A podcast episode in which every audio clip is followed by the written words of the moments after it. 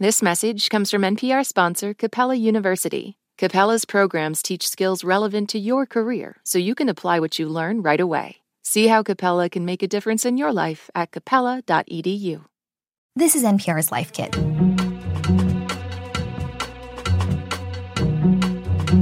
Jealousy is such a complex emotion. For starters, it can really sneak up on you. One minute, you and your partner are doing just fine, walking down the street, having a laugh. Then it happens. Maybe it's the wayward glance of an attractive stranger, the ping of a private message in their inbox, or an invitation to hang out with that hilarious coworker they won't stop talking about.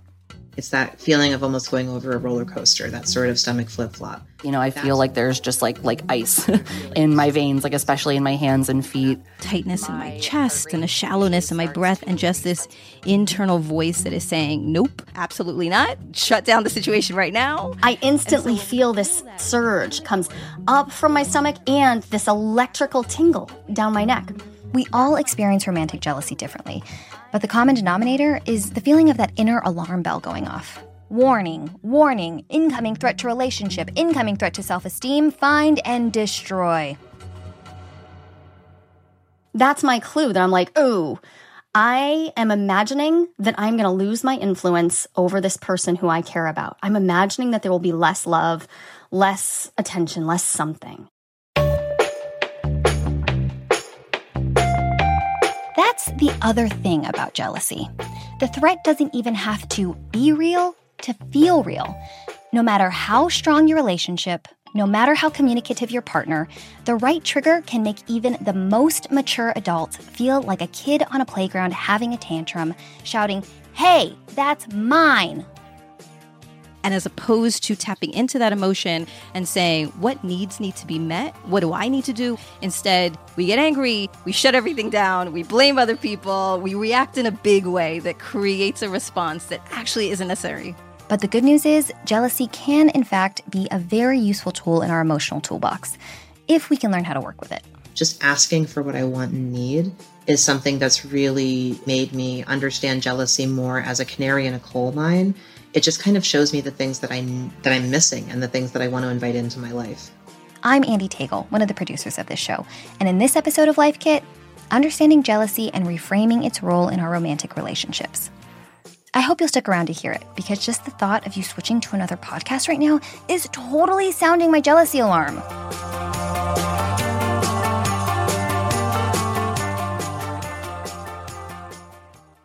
This message comes from NPR sponsor Defender. With the Defender family of vehicles built for the modern explorer, the Defender capability is legendary whether you're facing off road challenges or harsh weather conditions. From the reimagined exterior to the robust interior with innovative award winning infotainment system to keep you connected. The Defender family features the two door Defender 90, the four door Defender 110, and the Defender 130, which seats up to eight. Learn more at LandRoverUSA.com forward slash Defender. This message comes from NPR sponsor HubSpot. Imagine growing a business with high quality leads, fast closing deals, wildly happy customers, and more benchmark breaking quarters. It's not a miracle, it's HubSpot. Visit HubSpot.com to get started today. This message comes from NPR sponsor Vuori, a new perspective on performance apparel. Clothing designed with premium fabrics, built to move in, styled for life. For 20% off your first purchase, go to vuori.com slash NPR. One quick note up front, friends. The tips we share in this episode assume a baseline of relationships built on mutual trust and respect. Everyone is entitled to feel safe with a partner, and jealousy is never an excuse for violence or abuse in any form. Okay, so before we get into strategies for taming our inner jealousy monsters, let's all get on the same page on what exactly jealousy is and is not. Jealousy and envy are often conflated or confused. And so let's get clear about that first. Envy is a reaction to a lack of something, wishing that you had something that you don't. So, for example, being envious because someone else has a better body or job or car or house that you wish that you had. That's Jacqueline Misla. A change strategist and coach with a background in social work, as well as the co host of the Curious Fox podcast, which challenges the status quo in love and relationships. Jealousy is a reaction to losing something or someone that you have. So, for example, being jealous because someone is flirting with your partner or because your partner is spending more time at work than with you. And as we mentioned earlier, that loss can be completely imaginary. Merely the perception of an interruption to a valued relationship is enough to spark that protective hostility, as well as feelings like anger, fear, judgment, or anxiety that may be hiding underneath the surface, or all of those things at once. That's a lot to handle, but it's also extremely common. So, jealousy can be spotted in infants as early as six months old. Jolie Hamilton is a research psychologist with a PhD in depth psychology and a certification in sex education. She wrote an entire dissertation on the nature of jealousy in polyamorous relationships. And so, we can tell then if it's if it's that early we can tell that there's some part of it that is you know we could say hardwired but that's not the whole picture says hamilton we're continuously socialized to feel this way and even to romanticize it we're surrounded by stories that give weight to jealousy that give it a certain importance and we see it as sort of a, a normal thing that we should fear but also we should have it like it's the proof that we are loved appropriately or enough and that seemingly instinctual need to have some form of ownership of our partners, it's rooted in a long and complicated history, says Misla. As a woman, as a woman of color, I think one of the things that I've had to explore in my own ancestry and history is that ownership is not just something that we talk about now in terms of relationships and being territorial. Ownership was actually very real. We owned people. At some point in history, women were the property of men and people of color were owned by other folks. And so there is this cultural integration of somebody has control in the relationship and the dynamic at work.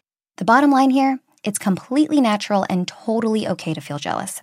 It's what you do with those feelings that matters. If we can accept jealousy as another part of our everyday emotional spectrum, rather than glamorizing it or trying to ignore it, we can then unlock jealousy's power. It's really common for people to say to me, How do we cure jealousy? How do we make it go away? I don't think that that's the goal. Jealousy is a wonderful indicator that we care about someone. We can allow ourselves to feel the jealousy, and then it's the interpretation, it's the meaning that we put on it that really starts to give it its weight. And that leads us to takeaway one. Jealousy is your internal check engine light, not necessarily a detour sign on the road of your relationship. Before you act, check in with yourself about the root cause of your feelings. Misla and Hamilton both agree that while the result of jealousy is usually external friction, the cause is almost always an internal feeling of insecurity, scarcity, or fear, and is oftentimes a product of previous experiences.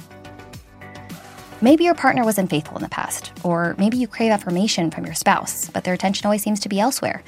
Whatever your situation, everyone has their soft spots, even in relationship structures where jealousy is openly addressed or even expected. Take Jules Purnell, you tell someone you're vegetarian, their first mm-hmm. question is, Where do you get your protein? And if you're mm-hmm. somebody who is ethically non monogamous, the first question you get is, How do you deal with jealousy? Jules Purnell and their partner, Penn Pritchard, have been in a consensually non monogamous relationship on and off for over three years. They met on a Facebook group centered around polyamory and ethical non monogamy and connected through swapping deep cut art memes about a Hieronymus Bosch triptych, The Garden of Earthly Delights. Yeah, and I saw that and I was immediately like, I have to get to know this person. Recently, the pair went on one of their first post quarantine joint dates after a COVID enforced dating hiatus. And overall, it went really well. There was an immediate rapport between all three people, the conversation flowed, but I did have this like little pang at the beginning there that was like, oh, they're like sitting across from one another. They're going to be able to make more eye contact. Like, are they going to feel more connected? And I'm going to be sort of like over on the side. The feeling wasn't unfamiliar, says Penn. For them, jealousy is less like an intermittent visitor and more like a radio station that's always turned on, but not always audible when that volume gets turned up and we can really listen to what's happening um, there's there's usually a whole current of other emotions um, and fears and experiences and hopes underneath that in this moment the jealousy feels fairly loud. The volume's pretty turned up. Um, Jules is going on another date tonight that's a solo date. Penn's jealousy station often alerts them to the potential loss of those special, only between us things that all couples share. When I think about the possibility of them kind of accessing those places and those selves with other people, I think it shines a light on my on, on fears of things that I'm afraid of not being able to do on my own. Jules' jealousy frequency generally tunes into one of two categories. It's either FOMO and then also these like really intense feelings of abandonment. Jealousy can land on a wide spectrum. Sometimes you might just be feeling left out, but other times, like in Jules' case, its ripples can reach far back to deep emotional wounds.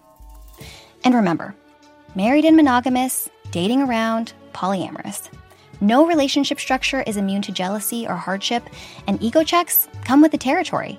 So before lashing out at your partner, make sure you've done your own work first.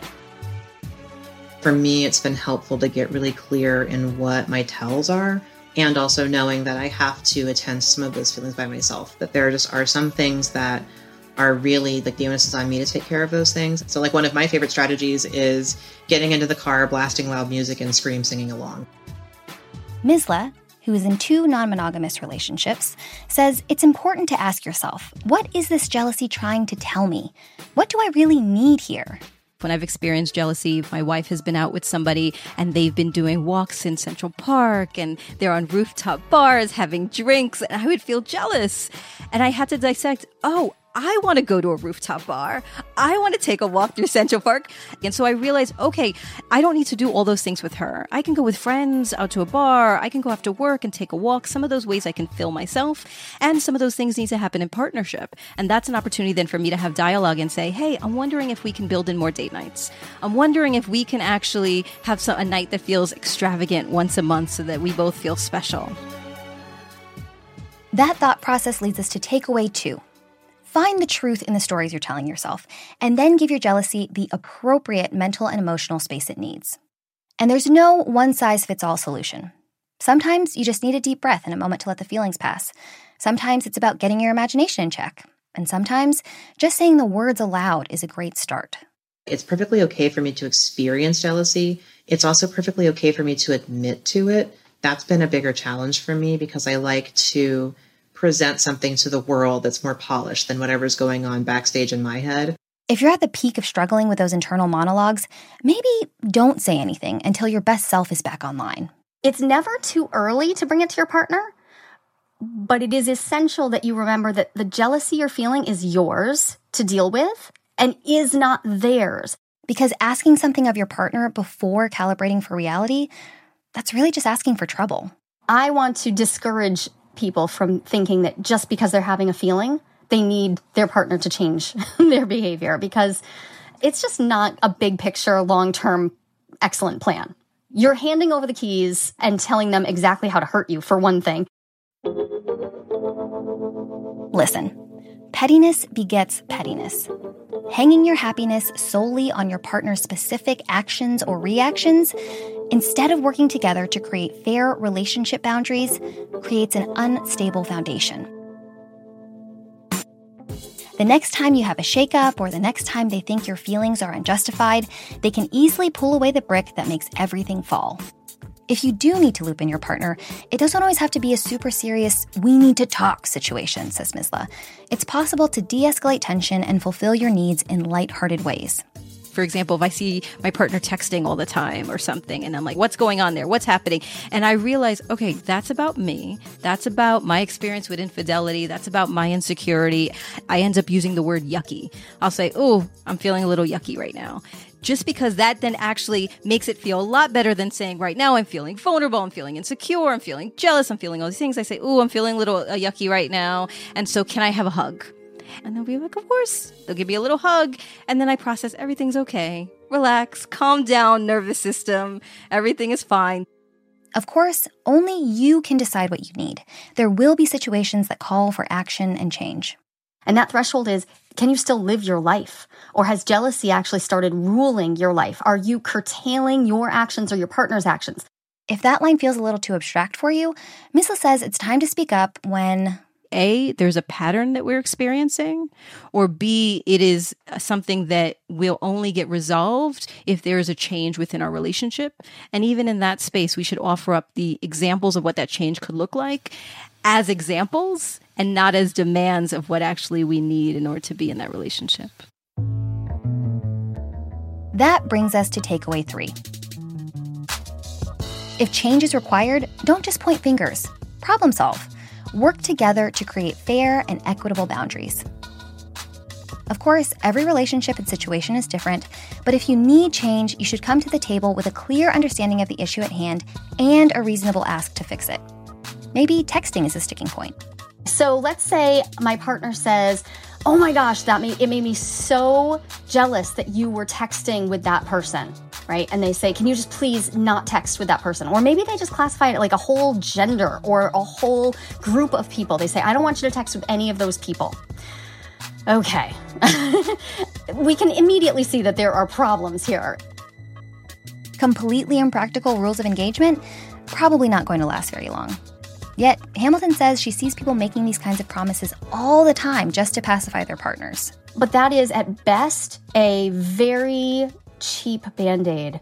And it, there is now very little discussion that can be had, very little individual work. There's very little meeting of the feeling where it actually is. And that leaves us missing the beautiful opportunity that jealousy is to deepen our awareness of what we want, who we care about, and who we are. Because in there is a much more profound conversation about what our relationship is built on, what kind of trust we have, what our agreements actually are. And that's where we can start to actually use jealousy to get closer to our partner rather than as a way to control them. So instead of setting unrealistic boundaries, take the time to talk through your feelings and your needs, and then work together to create a game plan. Can you agree to a daily check in text or two? Can you meet each other's friends? Set up a no phone policy after a certain time of day? There might not always be a perfect middle ground, but you can work together to get as close as you can to a space where everyone feels safe and heard. Misla offers a great example of a healthy ask rooted in self awareness. I noticed that you noticed somebody else. Honestly, we all notice other people, so I'm not annoyed by that. But what it helped me realize is I would love if every once in a while you just looked at me and said, My God, you're gorgeous.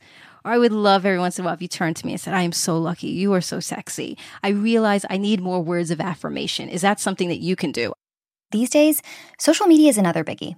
Maybe your partner still follows an ex or two on Instagram, and seeing the face of an old love on their feed fires up your retroactive jealousy.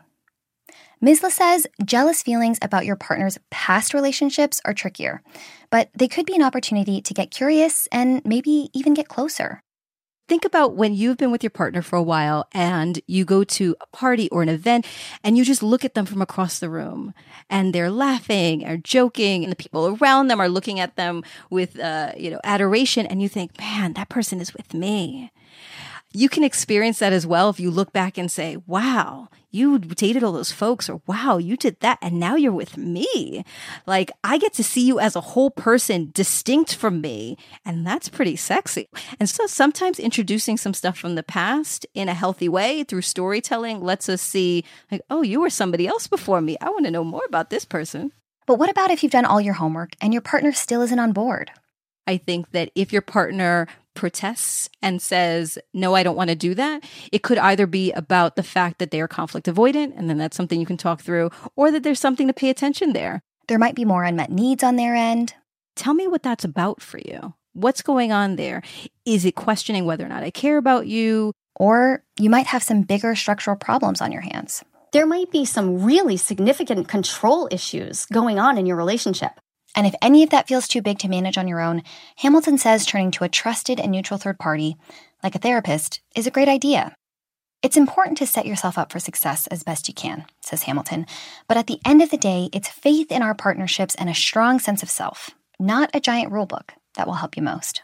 No matter how much we think we have made a set of rules or constructs, or we think that the the rules of say marriage or monogamy or anything will protect us, in fact, all things are always up for debate. We never really know. So we have to come to terms with it. It's a very mature process coming to deal with jealousy. Maturity. I know. I don't like it any more than you do. But all of our guests agree there's beauty to be found on the other side of it. And that brings us to our final takeaway. Takeaway four loosen jealousy's grip by practicing compersion. What's that, you ask? Compersion is an antonym to jealousy. It is feeling joy for another's joy. It is the sensation that we have when we are watching like a little kid have an ice cream cone, but we are lactose intolerant and we're like, I cannot enjoy that joy, but I am so glad you are happy right now. Compersion is a term most often associated with non monogamous relationships. It more specifically refers to feeling joy instead of threat when your partner is interacting romantically with someone else. If that seems like a wild idea to you, Hamilton says it might not be as far away as you think. We just have to remember to reach for it. It's not the most intuitive emotion for most of us when it comes to romance.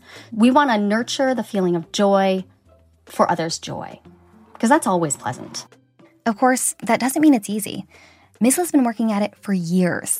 When there are parts of me that are feeling empty and disconnected from her, it is much harder for me to f- experience compersion. When I am feeling full in myself, full in our relationship, then her joy just spills over and can become my joy. But it does take discipline. Let's pause for a moment to appreciate that thought. It's far easier to show up for your partner, and might I add, for every aspect of your life, when your own cup is full. Taking the time to work on you, fulfill your own needs, find your own joy as an individual, it can really serve to strengthen your partnership. And we're not just talking about non monogamous relationships here. This is a healthy practice for everyone. Open up a little space for, like, oh, my partner's having fun, my partner's enjoying themselves, my partner's having success at work, you know, whatever it is, and enjoy their success and enjoy their happiness, even as we're feeling jealousy. And while compersion might not cancel out your jealousy, you might just be surprised by how much it lightens your load. In that dichotomy, there's definitely an understanding that jealousy is the bad one and compersion is the good one. In my experience, it is not an either or, as in most things um, in in the world, and certainly in my life, uh, it, it's really a both and having that that balance of compersion, being able to feel happiness for my partner, being able to like see and support their excitement um, at my best. I think that that helps. You know, I, I love them deeply. It makes me happy to see them happy, even though at the same time, um, you know, I'm also dealing with my own feelings of, of worthiness and insecurity. Both things are true.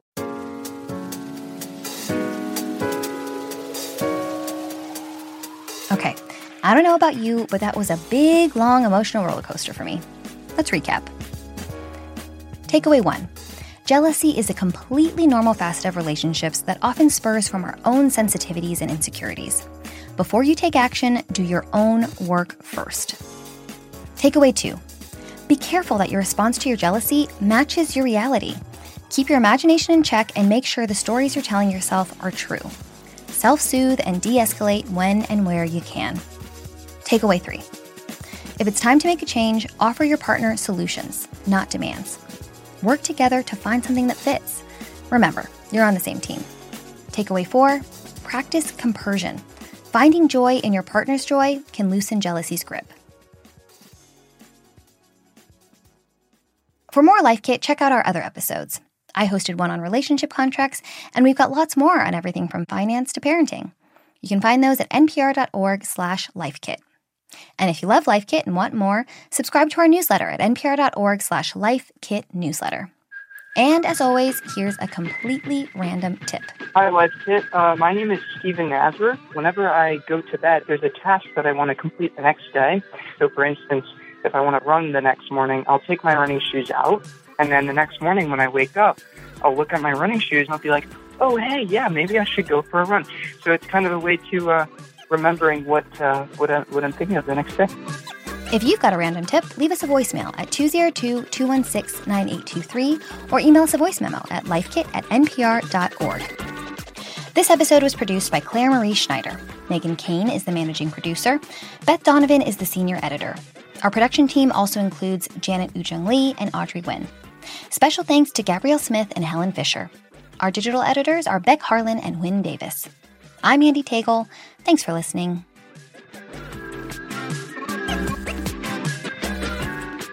Yay! I appreciate you.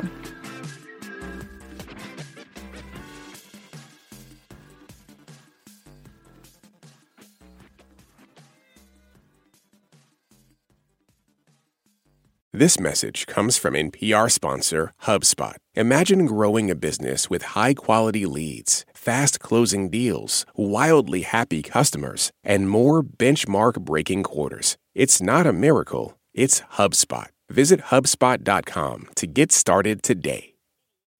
This message comes from NPR sponsor WW Norton and Company, publishers of The Catalyst, RNA and the Quest to Unlock Life's Deepest Secrets from Thomas R. Cech. Exploring the most transformative breakthroughs in biology since the discovery of the double helix, Nobel Prize winning scientist Thomas R. Cech unveils the RNA age. The Catalyst is a must read guide to the present and future of biology and medicine, now available wherever books are sold. Last year, over 20,000 people joined the Body Electric study to change their sedentary, screen filled lives. And guess what? We saw amazing effects. Now you can try NPR's Body Electric Challenge yourself. Listen to updated and new episodes wherever you get your podcasts.